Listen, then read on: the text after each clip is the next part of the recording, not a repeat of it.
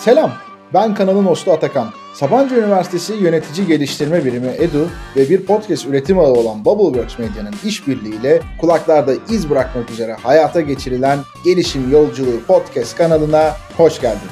Bu kanalda kariyerleriyle, hayatın çeşitli alanlarındaki aştıkları zorluklarla, eğitimleriyle ve elde ettikleri başarılarla hepimize ilham olan pek çok değerli konuğumuzu ağırlıyoruz. Kanalda 3 farklı serimiz var. Bu bölümde yalnızca iş dünyasında değil, hayatlara dokunup büyük zorlukları aşarak etkileyici işlere imza atmış olan konuklarımızla buluştuğumuz Başarının Sesi serisinden harika bir içerik seni bekliyor. Keyifli dinlemeler. Herkese selamlar. Sabancı Üniversitesi'nin Gelişim Yolculuğu podcast kanalında Başarının Sesi serisinde yine sizlerle birlikteyiz ve bugün de çok değerli bir konuğumuz var. Özellikle son yıllarda aslında bence giyim sektöründe birazcık bu alanı yakından takip eden kişiler için ve sürdürülebilir bir tekstil dünyası yaratabilmek hatta belki de bunları hayatın içerisinde bir yerlere de adapte edebilmek denilince aklıma gelen nadir markalardan bir tanesi Reflex Studio ve kurucu ortağı sevgili Eray Erdoğan. Bizimle Eray Eray hoş geldin. Hoş bulduk. Nasılsın? İyiyim ne güzel giriş yaptın. Eyvallah. Burada karşılıklı iki aynı zamanda podcaster olarak biz de ta podcast'te ilk başladığımız yıllarda Eray'ın 5 kişi podcast diye biraz önce de onu konuşuyorduk. Bence o dönemin kült olmuş içeriklerinden birisi vardı. Her zaman içerik üreticisi konuk bulamıyoruz abi. Ben de onun böyle gazıyla girişi yaptım. Birazdan topu sana vereceğim zaten. Sen koşturacaksın. Tamam anlaştık. Süper. İstersen dediğim gibi alanı takip edenler zaten tanıyordur ama seni tanıyalım bir yandan sosyal hayatta vesaire neler yapıyorsun. Onun ardından Reflex Studio'da neler yapılıyor ve daha da konuyu derinlikli şekilde açarak devam edeceğiz edeceğiz. Ben arka planı iyi verdiğini düşünerek aile tarafından alayım konuyu. Babam Ankaralı, annem Bitlisli. Babamın babası trafik polisi. Çankırı'nın bir köyünden kopup Ankara'da mama yerleşiyor. Babamın tek şansı bir şekilde kendini kurumsal hayata atmak. Bankacılık sektörü teftiş sınavına giriyor. İş Bankası'na müfettiş olarak katılıyor. Annemin babası öğretmen. Çocuklarından birinin zihinsel bir engeli var. Hem maddi olarak yetişemiyor hem coğrafi olarak orada imkanlar kısıtlı. O da bankaya geçiyor tayinini istiyor daha iyi imkanlar erişmek için Ankara'ya geliyorlar. Annemi bankaya sokuyor dedem. Sonra babam müfettiş olarak annemin çalıştığı şubeye teftişe gidiyor. Ve orada iyi güzel bir teftiş süreci geçiriyorlar.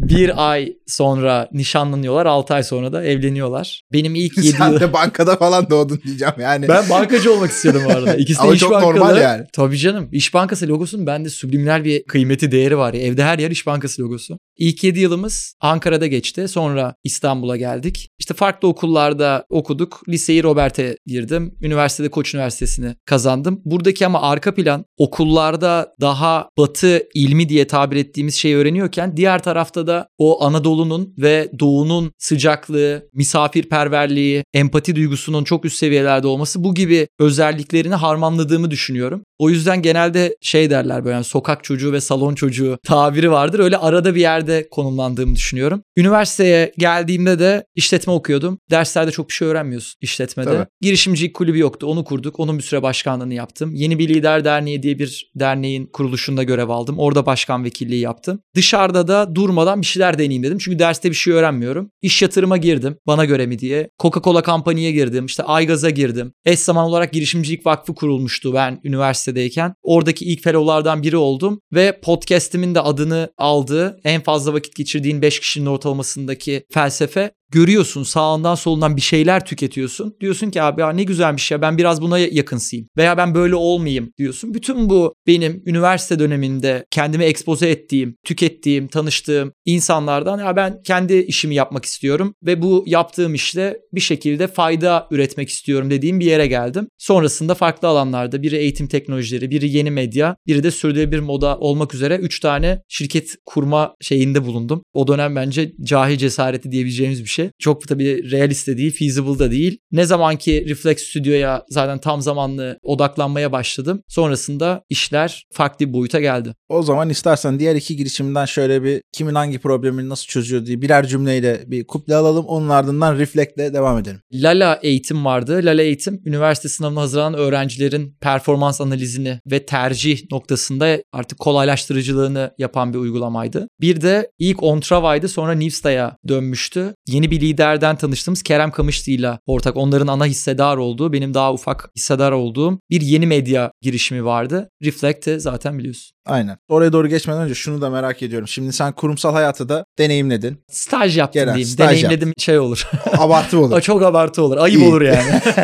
İyi tamam. İşin profesyonellerine orayı bıraktın diyelim. Onun ardından abi şu anda bizi dinleyenler arasında aslında kariyerin çeşitli kademesinde olanlar var. Burada belki kurumsal firmalarda olanlar da var. Bir yandan üniversite öğrencileri de var. Yani tam nasıl bir ayrım gördün? Ne yaptın da hadi ben girişimciliğe doğru biraz daha kayayım ve aslında burada da bir profesyonel bir hayat inşa edeyim dedin. Şunu söyleyeyim. Eskiden kurumsal hayatla ilgili daha keskin konuşurdum ve daha bence boyumdan büyük laflar ettiğim bir Hepimizin dönemdeydi. oldu öyle dönemleri. Oldu bence. değil mi? Orada da ilham aldığım insanlar vardı. Ekiplerine yaklaşımları, işe olan yaklaşımları, bir konuyu analiz edişleri, bana yaklaşımları, hani genç bir bireye yaklaşımları ve onu nasıl elinden tuttukları bu gibi konularla aslında heyecanlanıyordum. Öyle insanlar da tanıdım ama işin özünde neye katkıda bulunuyorum sorusu o dönemde daha da yüksek sesle soruyor insan gençken. Ben bir şeylerin, yaptığım şeylerin insanlara dokunmasını aslında o dedin ya neye heyecanlanıyordun diye. Ona heyecanlanıyordum. Yaptığım işte insanların hayatında bir şey olsun. Anladım. Süper. Reflect nasıl dokunuyor insanların hayatına? Reflect alternatif bir iş modeli tasarımı sunuyor. Bizim ilk 2015 yılında daha üniversiteden mezun olmadan bir maille başlamıştı. Tüketimin arkasında bir matematik var. Ortaya konan ürün belli süreçlerden geçtikten sonra son tüketiciye gidiyor. Tüketici o ürünü satın aldığı anda da arkasındaki bütün süreci onaylamış oluyor. Her satın alma bir onaylamadır diyoruz. Acaba moda, giyim sektörü fayda üretmek için kullanılabilir mi sorusu vardı bizim o 2015'teki mailde. Hikayede şuydu. Biz farklı meseleler belirleyeceğiz. Sosyal ve çevresel. Bunların etrafında tasarım çalışmaları yapıyor olacağız. Sürdürülebilir ürünlere bu tasarımları yansıtacağız ve insanlar bu ürünü satın aldığında bir dış dünyaya o meseleyle ilgili bir billboard gibi farkındalık yaratacak bir iletişim mecrası haline gelecek. İki, gerçekten o satın almayla elde edilen gelirden meselenin çözümü için çalışan bir NGO'ya, sivil toplum kuruluşuna gelir aktarılıyor olacak. Hedefimiz ya ilk yazdığımız şey buydu. Tabii ki yolda bir sürü şey deniyorsun, olmuyor, farklı rotalara gidiyorsun. Biz de böyle süreçlerden geçtik ama günün sonunda baktığın zaman şu anda WWF Market'le yaptığımız şey aslında 2015'te yazdığımız şey. Şu anda Reflex Studio Doğal Hayatı Koruma Vakfı'nın en büyük gelir sağlayıcılarından biri haline geldi. Ve insanlar her WWF Market ürünü giydiğinde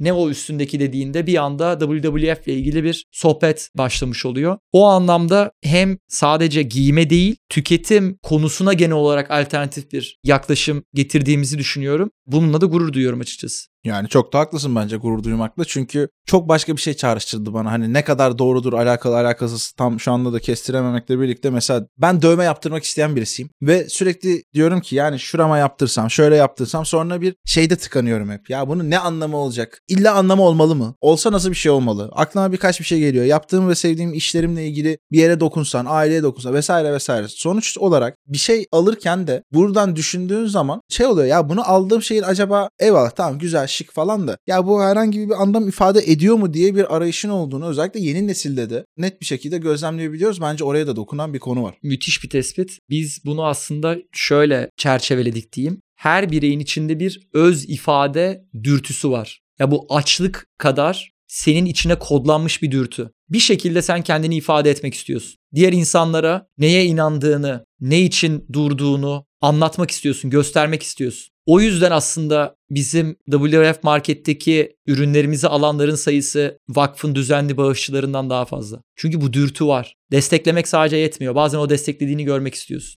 Aynen öyle. Burada bir şey daha merak ediyorum. Şimdi olayın hani o kurumlarla bir araya gelme tarafı okey. Aslında hani benim bazı tahminlerim var ama yine de konuyu biraz açalım diye şey yapıyorum. Bunu sürdürülebilirlikle kesiştirmek tabii ki oldukça mantıklı bir şey. Çünkü bu tarz böyle raporlara vesaireye baktığınız zaman da birkaç tane sektör aslında dünyaya en çok zarar verenler arasında işte hani petrokimya vesaire onu geçiyorsun. Bir yandan takdir tekstil tarafı çıkıyor. Bunu birleştirmek mantıklı ama senin bu alana merakını cezbeden, tetikleyen bir şey var mıydı? Yani ben yapmış olduğum işin içerisinde bunu mış gibi de yapmadan abi gerçek bir çıktıyla entegre edeyim dedirttiren şey neydi? Aslında ortaklarımdan birinin daha çok tekstile şu anda biz dört ortağız. Birimiz ürün ve üretim tarafına bakıyor Edip. Hala ben dahil olmuyorum ürün ve üretim süreçlerine. O daha fazla ilgiliydi. Giyimin konsept olarak beni heyecanlandıran kısmı az önce anlattığım o billboard olma kısmı. Üzerinde taşıyorsun. O her zaman beni çok heyecanlandırdı. Yani fiziksel dünyaya ürününü getiriyorsun. insanlar o ürünle bağ kuruyor ve o bağı kurduktan sonra sokağa çıkıyor. Diğer insanlara da senin ürününün verdiği mesajı aktarmaya devam ediyor. Ben oradaki o düşünceyle her zaman heyecanlandım. Anladım. Onu da buraya yansıtmak istediniz. Doğru. Süper. Bir yandan bu alanın prosedürel durumları da sanki çok fazla var değil mi? Yani bir son dönemde yeni nesil genç yeteneklerde ben de bir inovasyon profesyoneli kimliğimle bir araya geldiğim zaman hep şeyi görüyorum. Ya ben bir girişim yapmak istiyorum. Okey güzel yap. Ne yapacaksın? Ben bir sosyal etki girişimi yapmak istiyorum. Evet ama bu para da kazanmayacak. Niye kazanmayacak? İşte aslında o bir sosyal sorumluluk projesi yapmak zorundayız veya bir dernek, bir vakıf değilsin. Yani bir şekilde bir gelire dönüşen, elde etmiş olduğu geliri sizin yapmış olduğunuz gibi beslenmiş olduğu o faydaya da yeniden geri döndüren bir çark inşa edebilmen gerekiyor. Buralarda biraz ileri noktalara doğru gidildiğinde işte işin bazı prosedürel tarafları var. Hatta bildiğimiz kadarıyla Türkiye'de B Corp sertifikasına sahip yalnızca 6 tane marka var. Bunlardan da birisisiniz. O süreçler nasıl yürütüldü? Çok güzel bir noktaya bence değindin. Benim sivil toplum dünyasıyla ilgili veya sosyal girişimcilik dünyasıyla ilgili en üzüldüğüm taraf niyet güzel ama o iş dünyasının yetkinliği, hırsı, başarma dürtüsü olmadığı zaman ay canım cicim modunda kalıyorsun. Ve çoğu maalesef sivil toplum kuruluşu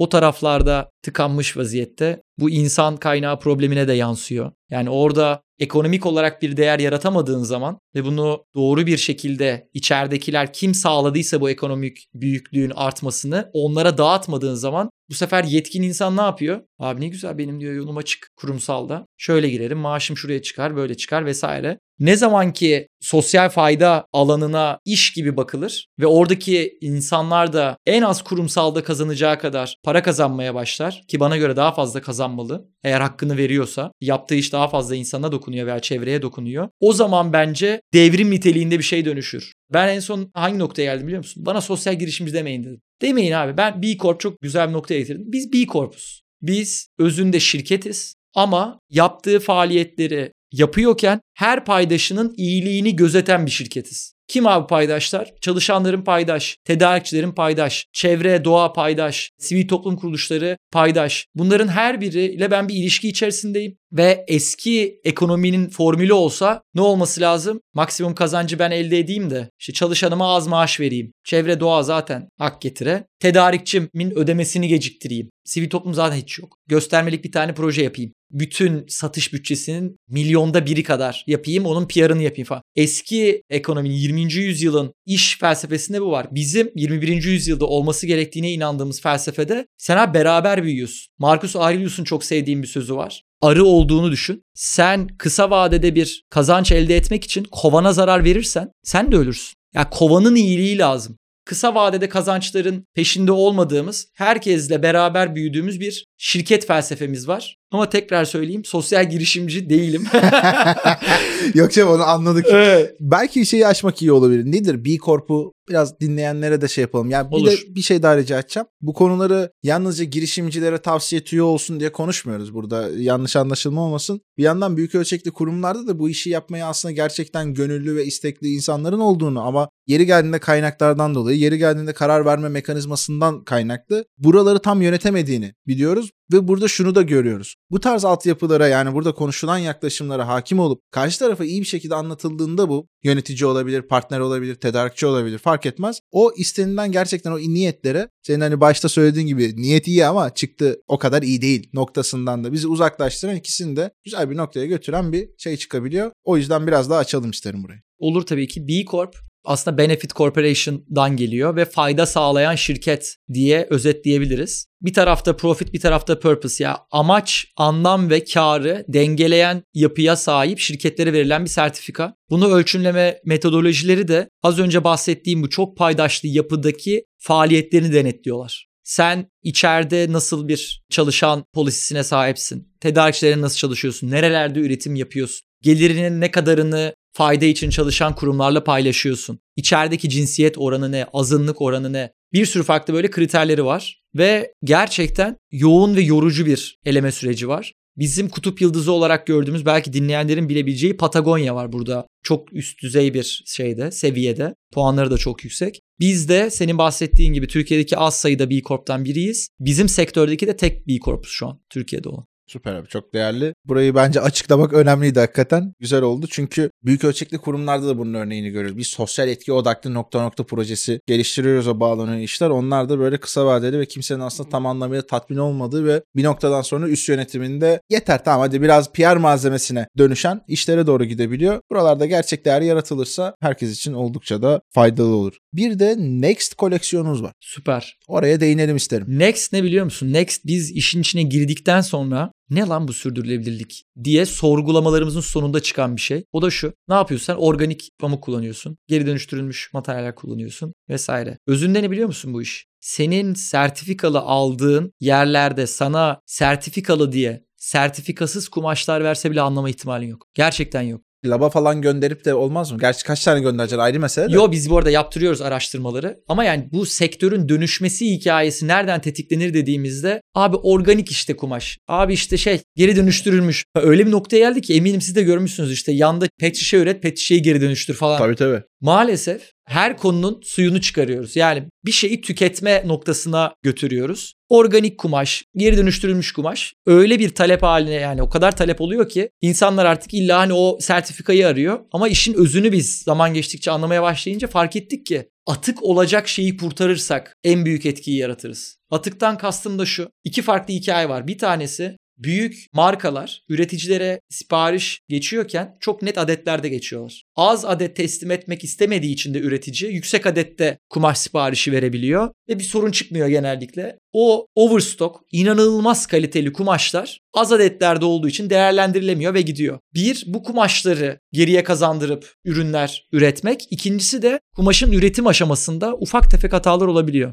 Bu arada çoğu anlamayacağın hatalar. Ama yine kalite kontrol süreçlerinden geçemediği için bu kumaşlar yine çöp oluyor, atık oluyor. Bunları da imperfect is the new perfect şeyiyle yani mükemmel olmayanı sahiplen, özgün olsun felsefesiyle tekrar hayata kazandırma üzerine Next çatısının altına konumlandırdık. Yani Next aslında bizim sürdürülebilirliğin Next'ine. Özetle böyle. Güzel soru sordun. Sürdürülebilirliğin next'i ne abi? İşte bence atığı ya upcycling olduğunu düşünüyorum. Yani yalnızca doğal ürün üretmenin aslında üretime belki de dur demek bir yanlış anlaşılabilir de hani en azından bazı şeyleri minimize edip üretilmiş olanlar zaten var. Tamam bunlarla ne yapabiliriz diye doğru, bakmak değil mi? Doğru. Kesinlikle. Ya biz eğer çok zor bir süreç ama başarabilirsek aslında eski ürünlerin toplanması, el değiştirmesi, ikinci el falan ya bunlar da inanılmaz bir etki alanı yaratıyor. Bazı markalar var bunu yapan. Eski ürününü getiriyorsun, onu güzel bir bakım sürecinden geçiriyor. Daha uygun bir fiyata mağazada satışa sunuyor. Şeye de indirim kuponu tanımlıyor. Eski tişörtünü getirene de. Biz de şu an böyle süreçler üzerine çalışıyoruz. Ama şu anda yapabildiğimiz şey Next koleksiyonu altında bir dediğim gibi bu üretim fazlası ama kaliteli kumaşları hayata kazandırmak veya çok ufak kusurlu kumaşları, materyalleri hayata kazandırmak. Süper. Benim bu konularda aslında sormayı en çok sevdiğim sorulardan bir tanesi de şu. Şimdi sen burada süreci anlatıyorsun. Ya ortalama yarım saatte konuşuyoruz işte en başta da dediğimiz gibi. Ama ne kadar oldu Reflect kuralı? 2017 Nisan'da ilk koleksiyon çıktı. Yani 6 yıllık bir Tabii şey var, öncesinde süre de var. bir buçuk yıl şey var. Altyapısını hazırladın. Tabii ideation'da bilmem nesi. Kabaca 8 yıl diyelim işte hadi bunu. Evet. Şimdi dile kolay. Yani bunu söyle. 8 yılda birinci sınıfı bitiriyorsun. Hatta belki şu anda bilmiyorum 2 3'e mi geçiyor, 4'e mi geçiyor neyse yani. Bu işlerin prosesleri böyle anlatıldığı kadar kolay olmuyor ya. Sen orada hani bu adım adım geçerken burada yine dinleyicilerimize birazcık şuradan kurtarmak için soruyorum. Ya adamlar yapmış ya. Nasıl yapmış abi işte şöyle olacaksın böyle olacaksın falan filan diye yani kendi kendine o motive etme şeyi vardır ya. Biraz oradaki yaklaşımları belki anlamak. Tıkandığın noktada neler yapıyorsun? Neyi başarıdan sayıyorsun da onu yapmaya devam edip neyi nerede ne zaman düzeltiyorsun gibi biraz belki felsefi geliyor hani sorun sorulma şekli Yo, ama süper. senin aklında oluştu diye düşünüyorum. Bence evreleri var bu sorunun. Sıfır noktasında olan biri için bence bahaneyi bırak yap feyzi var. Öyle mi olacak böyle mi olacak aman abi her şeyi doğru düzgün yazmadık etmedik çizmedik. Mükemmeli arama. İlk başlayacak kişiler için ne olursa olsun denemek yani. Çıkmak bir şeyler yapmak. O dış dünyaya bir şeyler fırlatmak. Çünkü zaten onunla beraber bir reaksiyon görüyorsun. Reaksiyonla öğrenme başlıyor. Benim bireysel olarak geçtiğim öğrenme yolculuğunda şirketin büyüme evresi beni de şirketin liderlerinden biri olarak beni de evirdi, beni de değiştirdi. Yani iki kişilik ekip yönetmekle, beş kişilik yönetmekle 15, 30, 50 biz bir ara 80'e kadar çıktık. Her birinde hem insanlı ilişkilerin hem şirketin içerisindeki işleyişler, iş geliştirme metodolojilerin bunların her birinin form değiştirmesi gerekiyor. Daha sistematik, daha tanımlı hale getirmeye başladık mesela şu an süreçlerimizin çoğunu. Ama ilk başladığımızda öyle değildi. İlk başladığında işte bir tane masanın etrafında oturan önce sadece kurucu ortaklar, sonra kurucu ortaklar artı bir kişi, iki kişi, üç kişi, beş kişi. Biz o dönemde her şeyi neredeyse beraber yapıyorduk. O yüzden yani süreç, mükemmelleştirme falan bence ilk iki yılda konuşulmayacak bir konu. Buranın altını çiziyorum diyorsun. Yüzde yüz. Kesin abi. Hiç öyle detaylarda kaybolmaya gerek yok. Ya denemek istiyorsan apar topar bence gireceksin. Sonrasında zaten topluyor. Sağının tokatları zaten aslında seni doğru yöne doğru hop yanlış yere girdin oradan çık dedirter. Yapıyor. Evet. Ya insanların çoğu genelde o mükemmelliyetçilik veya diğer insanların gözünde küçük düşme, bak gördün mü yapamadı veya çok kötü yaptı demelerinden korktuğu için adım atmıyor. Aslında o adımı atmak ve içine sinmeyen ürünü, hizmeti sahaya sürmek asıl zaten cesaret göstergesi bence. Sonrasında zaten öğreniyorsun. Zaten master ediyorsun. Aynen. Sözü tam unuttum valla. Şimdi öyle havalı söyleyemeyeceğim ama özetle şöyle bir yaklaşım vardı. Yani korkmadığın yerde cesur olamazsın zaten gibi bir şey var. Arka planda da korkmak çok doğal bir şeydir. Korkmuyorsan bir sıkıntı vardır. Korkun yoksa zaten cesaret gösterecek bir durumun da yoktur. O böyle kendi kendine yani tek düze giden bir ortamdır gibi bir mesajı vardı. Bu söylediklerin yine onu çağrıştırdı. Şimdi yavaş yavaş böyle bölümün sonuna doğru da geliyoruz. Serinin ana konusu biliyorsun işte başarının sesi. Burada Eray Erdoğan için başarmak ne anlama geliyor? Bir bunu merak ediyorum. İki bunun ardından da gelecekteki hedeflerin, projelerin neler? Biz burada bu arada şeyi de duyduk. Yani abi illa başarmak zorunda mıyım diyen konu, burayı sorgulayanı da duyduk. Bunların hepsine kapımız açık. Sen nasıl yorumluyorsan. Çok güzel. Şimdi bu çok taze konuştuğum bir konu olduğu için hani başarı nedir hikayesi bir framework'ten bahsedeceğim. Geleneksel anlamda başarıda toplum neyi seviyor? Daha ölçümleyebildiği şeyleri seviyor. Ölçümleyebildiği şeylerin çoğu da genellikle parayla ilişkili oluyor. Adam yapmış ya dediklerinin çoğunda o adam genelde zengin oluyor. Ama işte zenginlikle işte o varlıklı olma hali veya zenginliğin hangi alanlarda zenginlik olması ile ilgili bir şey var. Eight Forms of Currency diye. Para birimi, değer, 8 farklı formu diyebiliriz. Naval'ın bir yaklaşımı mıydı bu? Naval'ın. Naval Ravikant'ın. Aynen. Değil ama Değil çok mi? konuşur bunu. Yani Hı hı. bu 8'de yapmıyor ama o 3'e indiriyor. Herkes wealthy olmak ister, healthy olmak ister, happy ol- yani mutlu, sağlıklı, zengin. O 3'e şey yapıyor. Aslında bu da onların kırılımları diye görebiliriz. Sayayım buradakileri. Üzerine konuşalım. Birincisi sosyal currency. Burada hani arkadaşların, ilişkilerin, kimleri tanıdığım var. İkincisi materyal. Elde ettiğin evin olabilir, araban olabilir, başka şeylerin olabilir. Üçüncüsü daha yaşamla ilgili. Hani su, bitki, hayvan bunlara artık erişim. Dördüncüsü experiential. Yani sen neleri deneyimleyebiliyorsun? Hayatında o up'lar, down'lar seni canlı hissettirecek deneyimler var mı? Başarılar, başarısızlıklar, o bilgelikler vesaire. Diğeri cultural. Kültürel olarak sen tatillere gidiyor musun? Ülkeler geziyor musun? O kültürel olarak kendini zenginleştiriyor musun? Altıncısı entelektüel. Öğreniyor musun genel olarak? Yedincisi spiritüel. Bu tabii herkese göre oranları da değişebilir. Sonuncusu da finansal. Düz ne kadar param var, kredi erişimin vesaire diye geçiyor.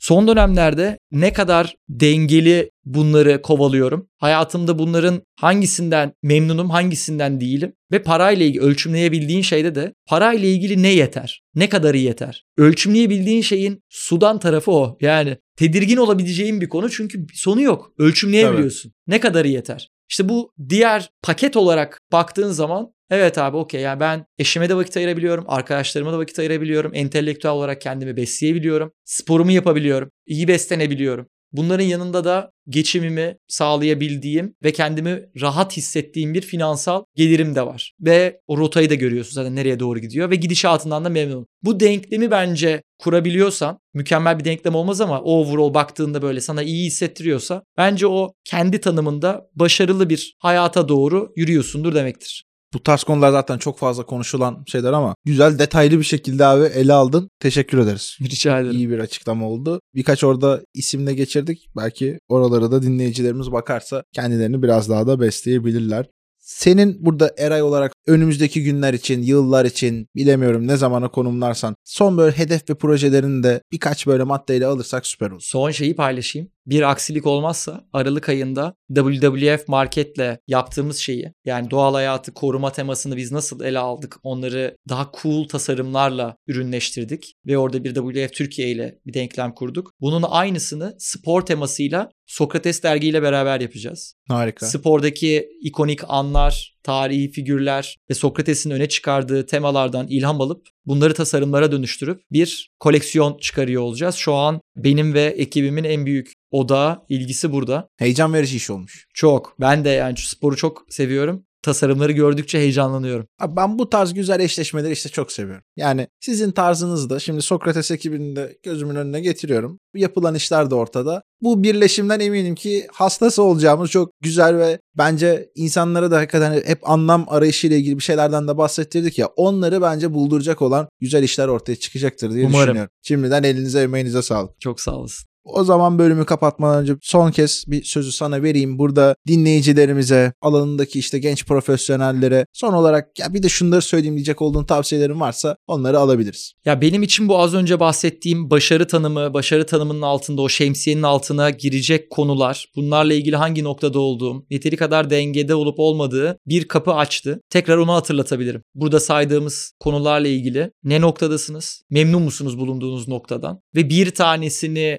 kovalama pahasına diğerlerinde acı çekiyor musunuz? Bu denge bozulduğu zaman bence o başarılı ve huzurlu, mutlu hissetme hali kesinlikle olmuyor. Son olarak bu dengeyi hatırlamalarını rica edelim. Süper. Dinleyenler arasında ya o iş öyle kolay olmuyor. Eray işte o kadar yoğun Doğru çalışıyorum ki vesaire yani diyen mutlaka vardır. Emin olun sizleri anlayan insanlar olarak ve yani bu kaydı bile belki bir aydan beri konuşuyoruz değil mi? Yani hatta geçmiştir de yani Doğru, o vakti geçmiştir. karşılıklı bulup da bir araya gelebilelim diye. Ben de hayatına sporu katmayı isteyip işte çeşitli zamanlarda katan katamayan bir insan olarak kendimde mesela eksik gördüğüm ve aslında yapmayı da sevdiğim bu arada. Hani zorla da yapmıyorum yani yaptığım zaman. Konulardan bir tanesi de bu. Son bir haftadan beri falan başladım. Güzel. Kaç kere gittin? Dört kere gittim. İyi. Tabii tabii iyi. Başlangıçlarım hep iyi. İnşallah bakalım. Belki Ee, daha sporla ilgili. az da bir şey olabilir. Yani haftada ikiyle başlayıp. geldi. Okey. Ki en yoğun da haftalarımdan birisindeyim bu arada. İşte önümüzdeki hafta bizim etkinlik var vesaire falan. İsteyince ayrılabildiğini biliyorum. Bence olayın bir psikolojik yönü var. Onu aşabilmek gerekiyor. Sana da çok teşekkür ediyorum. Rica burada ederim. Ben teşekkür güzel ederim. sözler ve bütün bu değerli paylaşımlar için güzel farklı konularda öğrenmiş olduk. Ben teşekkür ederim. O zaman bir bölümün daha sonuna gelmiş bulunuyoruz sevgili gelişim yolculuğu dinleyicileri. Sizlere yeniden buluşuncaya dek sağlıkla, merakla, yenilikle, başarıyla Eray biraz önce o başarının hani kapısını açtı demişti. Sizin de o kapıları güzel bir şekilde açabildiğiniz, denemekten korkmadığınız, yeri gelirse de o kapıyı belki kırarak böyle girdiğiniz, kendinize o motivasyonu bulduğunuz günler diliyorum. Sağlıkla, merakla ve yenilikle kalın. Görüşmek üzere.